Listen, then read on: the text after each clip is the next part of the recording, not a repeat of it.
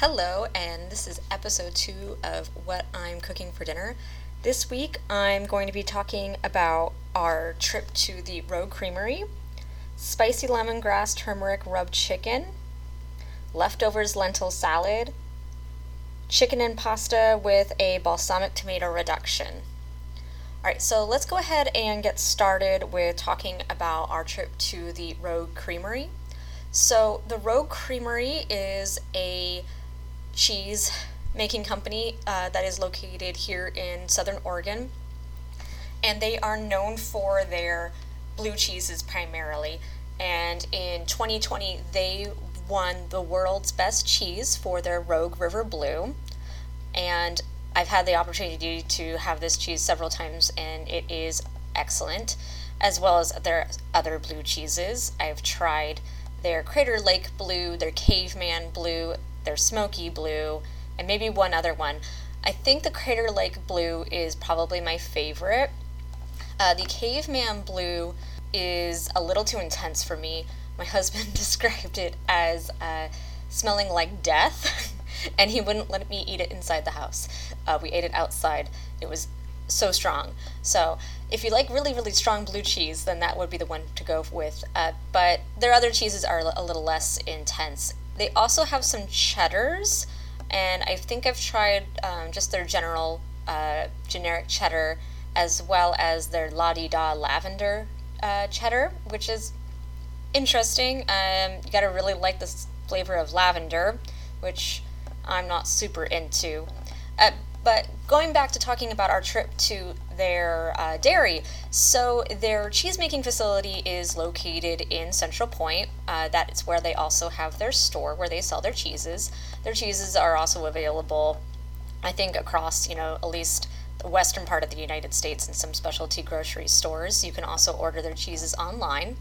But their dairy is located outside of Grants Pass, Oregon, um, out near Fort Vannoy. It's about an hour west of where we live. And we went out there uh, this weekend to go on a tour. They offer a fairly short tour of their milking facilities, and the tour is free. They offer it two times a day at 10 a.m. and at 2 p.m. And uh, this was a great tour to take the kids on. It was it was nice and short, uh, and the tour guide kept it you know straight and to the point. Uh, the kids got some freebies. They got a little um, dairy propaganda book and a little cow print pencil and some stickers, and so they were super happy because they got things that they got to take home. And we got to see the laser guided auto milking machines, which the the cows so the cows walk up to the machine, and once the cow is in there, they can't leave until they get milked, and the lasers guide um, the milking machine to the udders, and then you can actually see on a computer screen how much milk is coming out of the cow and how much more needs to come out of the cow until it's emptied. And the cow gets little treats too for however long I think it spends in the, the milking um, area. And some of the cows have actually learned that if they kick off the um, the milking machine, that they'll actually they get to spend longer in there and that they get to have more treats. It was really interesting. I had never seen anything like that before. And uh, I can't believe that they actually have laser guided milking machines. We also got to see where the uh, the barn where the cows are. It's a really large, open kind of air barn. Uh, the cows also spend a lot of time out in the pasture. Um, it is a completely sustainable dairy farm, uh, so they reuse pretty much everything. And they have a, a mixture of cows, so they had some Holsteins, they had some Jerseys, and some other cows. I'm not big on knowing all the different types of cows, uh, but they were cute, and they were brown and some were brown with little ear tufts, and some were black and white. And um, I learned that uh, cows can be up to 1,500 pounds and they have a 300 degree vision, uh, but their blind spot is that they look forward, which is interesting to me.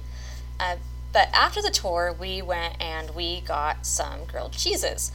And they have a little farm stand store that you can go into and buy their cheeses and some of the other products that they sell there. Um, but they also make grilled cheese. And they have two different types of grilled cheese. They have their classic, which is a cheddar with their Rogue River Blue, um, with some honey on it, which is what I ordered. And then uh, Al and the girls got a uh, just um, regular uh, cheddar grilled cheese sandwiches that they also have with it, whatever seasonal uh, cheddar that they're doing at that time. The grilled cheeses are really delicious. I really like the fact that they use both the cheddar and the uh, blue cheese on the grilled cheese because if it was just blue cheese, it would be way too intense. And I like the honey mixed with the blue cheese, it kind of offsets the um, funkiness, the intensity of the blue cheese, the intense saltiness of it as well. And they're really good grilled cheese sandwiches, and the kids were really happy with it. And I also got a blue cheese truffle, and um, I had seen the blue cheese dark chocolate bar from Lillie Belle, which is a uh, chocolate maker here in Southern Oregon. I was really interested in how blue cheese would work with chocolate, so I wanted to get this truffle. And I gotta say, I was not a fan of it. it was really strong on the blue cheese end, and it had this very, very creamy uh, truffle texture. And I just did not like that taste with that texture. I found it very off putting, and I would be really interested to taste how blue cheese works in a bar form with a more of like, you know, the snap from a chocolate bar as opposed to the sort of creamy smoothness of a truffle. So we had a really great time going out there, uh, seeing their facility, supporting their business. Uh, if you can, find their cheeses. If you like blue cheese, definitely check out Rogue Creamery. It's great. All right, Next thing is that we're going to talk about is the spicy lemongrass turmeric rub chicken. And this is a recipe from Food Lab. And Food Lab is a science food book uh, by the author J. Kenji Lopez Alt. And if you're not familiar with him, he used to write uh, a column for the website Serious Eats. Uh, he wrote their column called Food Lab, and he really gets into the science of food and why certain things work in recipes and why other things don't. And it does a lot of demystifying of food. And I really like this book. I haven't cooked enough from it yet because some of the recipes are pretty labor intensive and time intensive. But when I went to the grocery store this weekend, I found a really good deal on uh, a organic chicken at Trader Joe's. And so I was like, okay, all right, I'm just going to buy a whole chicken. And I did. And so I brought it home and I decided to make his uh, the spicy lemongrass turmeric rub chicken recipe. And I went ahead and I butterflied the chicken. So butterflying is when you take out the bone, yeah, the backbone of the chicken and so that it lays flat when you're cooking it, and that way you can more evenly cook your chicken. Um, you also get more surface area for your skin to get crispier. He shows you a very detailed um, instructions on how to butterfly your chicken, and also would work for butterflying a turkey. And uh, the method that he uses is using kitchen shears or poultry shears. I don't have any poultry shears. That's a piece of specialized equipment that I don't have. So um, I just used a cleaver and just really hacked at it. It did take some finagling, but it, it was definitely doable. And I just really like uh, using um, a butterflied chicken as opposed to a whole chicken that is not butterflied, like I said, because you are going to get more even cooking because your breasts and your dark meat, so your thighs and your legs, they're going to be cooking at a different rate. Um, so this way, your meat all cooks at the same rate. It'll be all done at the same time. It makes it a lot easier on you. It also cooks a lot faster. Uh, so it, I think it cooks about 25% faster when you're doing it butterflied as opposed to doing it not. And so let's talk about though this specific rub. Um, So, this recipe originally includes lemongrass, ginger, garlic, shallot, Thai chili, turmeric, salt, brown sugar, oil, a chicken, and then if you want to, optionally, is a Thai style sweet chili sauce, which I did make. Now, I've made this recipe before, and both times that I've made this recipe, I have not had any lemongrass. this time around, I did think that I had a tube of pre ground, uh, you know, uh, minced lemongrass uh, that they sell at the grocery store. I thought I had one of those in my uh, refrigerator. Alas, I did not. So I just doubled the amount of ginger that the recipe calls for so that I could make up for that flavor, and it was still really delicious. I also didn't use any chili because I didn't have any. And so this was not spicy at all. So I pretty much had a ginger turmeric rubbed roast chicken and not a spicy lemongrass one. So what you're going to do is you're going to put the lemongrass, ginger, garlic, shallot, chili, turmeric, um, and brown sugar, and you are going to roughly chop those up and put them in a food processor and blend it until you have a paste. Then you are going to want to separate your chicken skin on the breast from the meat. And he actually shows how to do this. It's very simple. You are going to insert your fingers between the skin and the meat of the breast, and you're just going to kind of very slowly um, guide your fingers in there and um, separate the skin from the meat. So, what you're going to do then is you are going to take your spice mixture. You're going to rub it all on the outside of your chicken, and then you're also going to rub it under the skin onto that meat. And that way, you're also getting, you're not just getting the seasoning on the skin, you're getting it on the meat as well. And then you just to go ahead and uh, roast it in the oven. I think it's at about 450 degrees for about 35 minutes, is how long it took for us. And you're going to want to wait until it is your the breast is about 145 degrees. And your uh, the joint between the thigh and the body is about 160 degrees. So it, it's anywhere between uh, 35 and 45 minutes so it might have actually been closer to 45 minutes now that i think about it when i did it you're definitely going to want to have an instant read thermometer for this uh, to kind of be more accurate. He also recommends some other things. He recommends um, that you let it dry brine and air dry overnight. We didn't do that. I also am a little bit, I'm to be honest, a little bit weird, like squigged out by the idea of raw chicken just hanging out in my refrigerator. And plus, I mean, we have got the apartment sized refrigerator, which is small, and we just don't have room for uh, a butterfly chicken to be hanging out in our refrigerator. But if you want to do that, that's what he recommends to get the crispiest skin um, and the juiciest meat. This chicken, though, was so juicy and the skin was so crispy. Chicken can be a little boring, but this was not boring at all. The rub was super flavorful. Like I said, the meat was really juicy. The skin was super crispy. Uh, we used probably had this for like three days, so it definitely lasted us. Um, a whole bird that's about mm, three and a half to four pounds is going to feed three to four people, uh, adults. So this lasted us a few days, and it was it was like I said, it was just so good the kids aren't usually super into meat, but they really, really liked this and asked for more.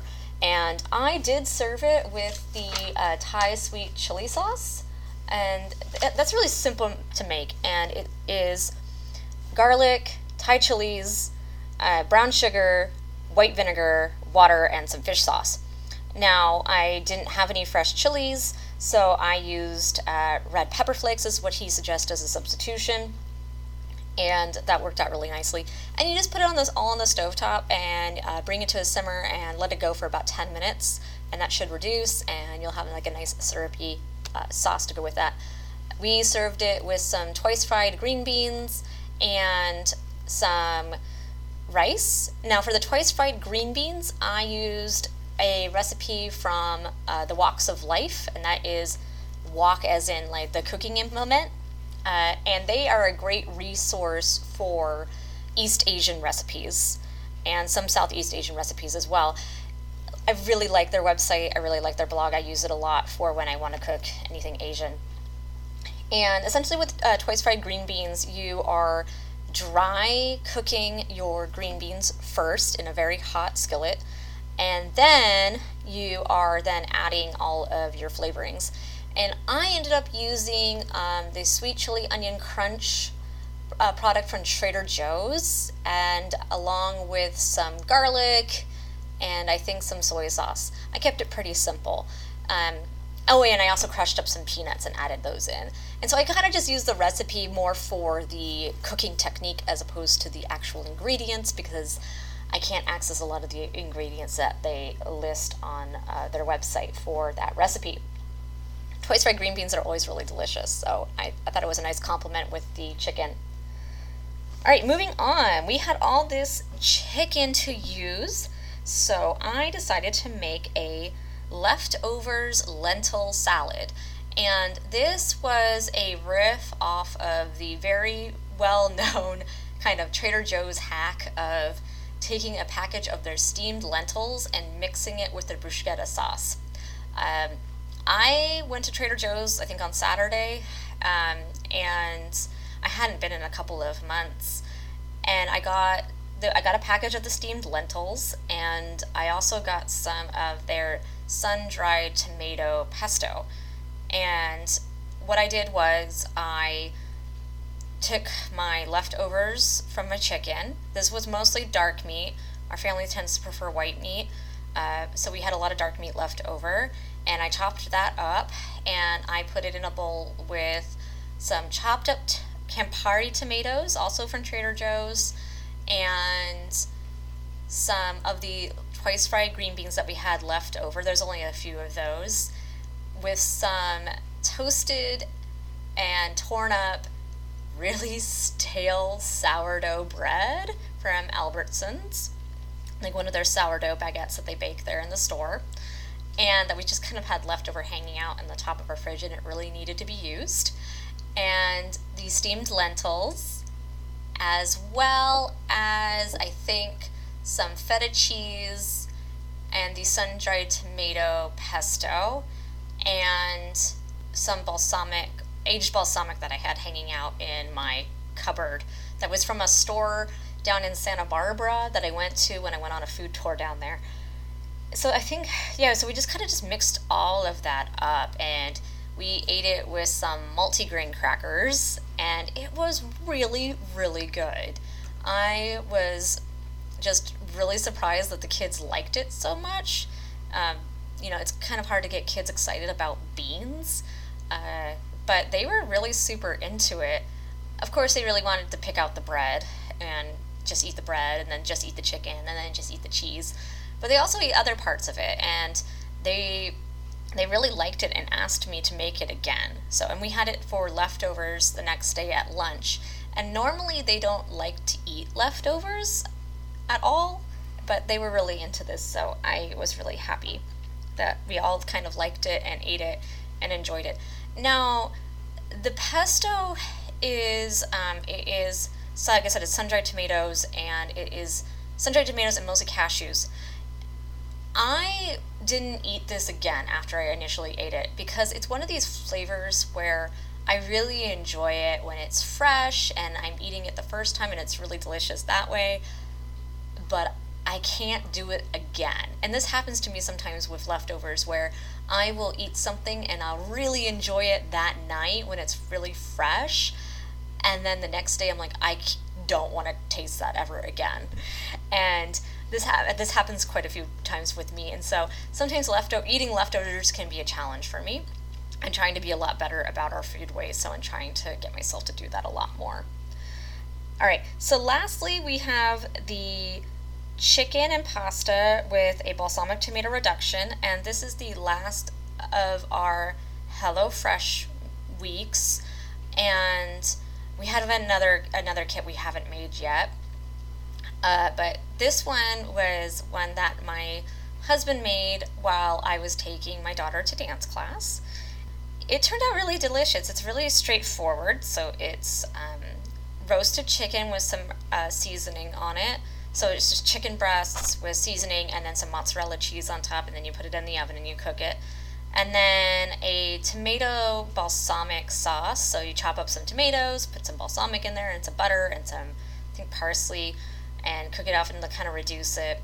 And it makes a really yummy sauce. And then some, uh, just some spaghetti. And I really, really liked the chicken I wasn't a huge fan of the sauce. I'm not a huge fan of tomatoes, so uh, having a completely tomato based sauce uh, with big chunks of tomato in it really isn't for me. Um, I kind of just pick around it. But I really loved the chicken. He cooked it perfectly. It was super flavorful. He seasoned it really nicely and uh, did a really great job with the pasta as well. So that was a great dinner. Uh, we barely had anything left over from that. So we kind of just tore through that, especially after uh, dance class, which, you know, uses a lot of energy and we get home pretty late on Tuesdays. So it was nice to have that meal ready for us when we came in. All right, so that kind of wraps up what we um, had for dinner this week. So that was the spicy lemongrass turmeric rub chicken, our Rogue Creamery trip, the leftover lentil salad, and the chicken and pasta with a balsamic tomato reduction.